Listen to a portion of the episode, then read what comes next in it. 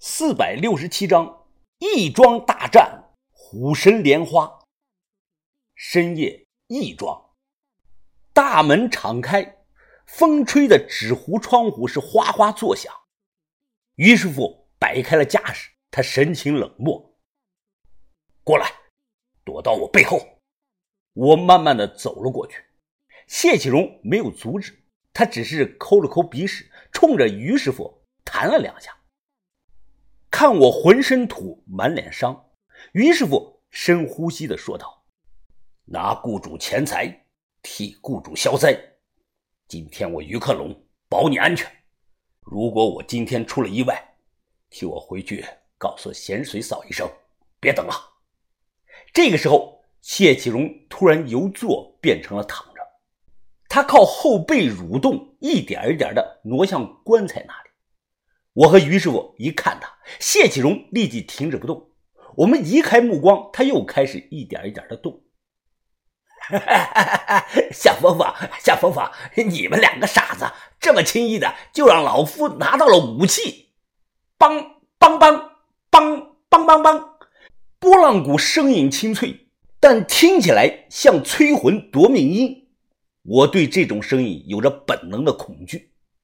于师傅脸色发白。我也好不到哪儿去，没想到拨浪鼓就藏在棺材的底下。谢启荣一个鲤鱼打挺起身，他单手摇晃着拨浪鼓，看着于师傅，他大声地说：“你的头啊，像气球。”我一脚踢到百货大楼，百货大楼有风扇，一扇伸到火车站，火车站是有货车，一下给你扎个稀巴烂，梆梆梆梆梆梆，给你扎个稀巴烂，哎呦呦喂！走，快跑！我拉着于师傅想跑，因为我清楚谢启荣一旦开始唱歌，那后果是什么。没想到于师傅他一把甩开了我的手，他大声的说道。于家男人从不怯战，谢疯子，你只有一条胳膊，而我四肢健全，难道还怕你不成？江湖都传言你是绝世的高手，哼，机会难得呀！那我五百钱一门，今天就要领教一番。我倒是要看看，我于克龙和你之间到底有多大的差距。话罢，于师傅动手了，本就只相隔有几米的距离。于师傅两个大踏步，眨眼之间就冲到了谢启荣的面前。他左右手齐出，左手食指攻谢启荣的喉咙，右手食指插谢启荣的胸前。我不止一次的见过于师傅用点穴功，他之前普遍都用两指、三指，那是怕把人不小心给点死。其实单指的杀伤力是最强的，就好比少林寺的一指禅功。奇怪的是，谢启荣没有什么太大的反应。他单手提着这个拨浪鼓，一脸微笑的望着于师傅。敢小看我的点打功，点石成金，死！点穴功命中要害，尤其是点在喉咙下方的那一指，强大的力道导致谢启荣脑袋向后仰。你怎么可能？不对，这怎么可能呢？谢启荣是毫发无损，他一脸讥笑的看着于师傅，这这不可能！于师傅怒目圆睁，他发疯了一样，疯狂的用点打功在谢启荣的身上是乱点，咚咚咚咚咚，每点一下，谢启荣身上对应的部分皮肤会肉眼可见的下陷半公分。我不懂都能看出来，于师傅招招都点在了谢启荣的穴位上。一连猛点了几十下，于师傅抬头看着谢启荣，眼中满是不敢相信。谢启荣用力的吸了一口气，只见他那排骨一样的肚皮瞬间就鼓了起来，后伴随着吐气，又像漏气的皮球一样，慢慢的瘪了下去。谢启荣突然一手举着这个拨浪鼓，猛地就挥了过来。于师傅用左臂去挡，只听到咔嚓一声。于师傅胳膊瞬间弯折，拨浪鼓挥舞间产生了强大余力，直接把人给拍飞了有两米多远。于师傅也不是省油灯，他倒地后一个鲤鱼打挺，他翻了起来，右手捂着左胳膊，大口的喘着气。就看于师傅额头布满了冷汗，是疼的。梆梆梆梆，谢琼大笑。哈哈哈哈哈哈回娘胎里再练上五十年吧，雕虫小技也敢班门弄斧，老夫这就送你去见如来佛祖。且慢！于师傅突然伸手，他大声地说：“阁下气功了得，已经到达了通经一穴的程度。我不是你的对手，但我还有最强的一招。如果你能正面的应接一下，那我于克龙二话不说，今日跪地受死。”好，好！谢启荣是哈哈大笑，哈，好，好，好，好，好，接就接，来，就让我看看你的最强一招。于师傅。转头看了我一眼，他深呼吸，手慢慢的伸向了黄布包。于师傅取出盒子，露出了红布包着的这个东西。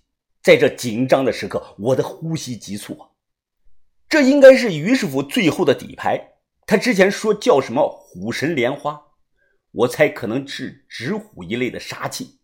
但于师傅如今左手明显断了，他还能否发挥这种武器的全部威力？我不确定，不知是不是感受到了威胁，谢启荣脸上罕见的认真了两分。于师傅单手托着红布，他声音低沉的说道：“师傅，求你在天之灵保佑徒弟。”话罢，红布缓缓的飘落，露出了真容。那不是纸虎，竟然他妈的是一把手枪，还是那种特别老式的王八盒子。于师傅举枪便打，啪！谢启荣啊的一声怪叫，瞬间做出了反应。他一脚踢起来厚重的棺材盖，挡在了自己的身前。于师傅面无表情，他单手举枪对着棺材盖一刻不停的扣动着扳机，啪啪啪啪。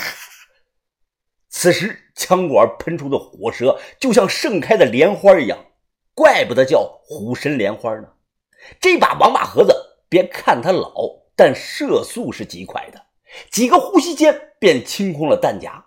只听王八盒子咔的一声，尾盒弹出。于师傅迅速的从怀里掏出个类似于金属片的东西，安在了枪管上。随即他摸出一排子弹，大拇指向下这么一摁，将子弹全部的压下去。随即于师傅快速的抽走这个金属片，举枪接着打，啪啪啪啪。一时间，整个义庄都回响着枪声。眼前立着的棺材盖上，密密麻麻的出现了有二十多个弹孔。打完了两排子弹，王八盒子冒烟了，枪管都有发红的迹象。于师傅吹了下枪管，看什么？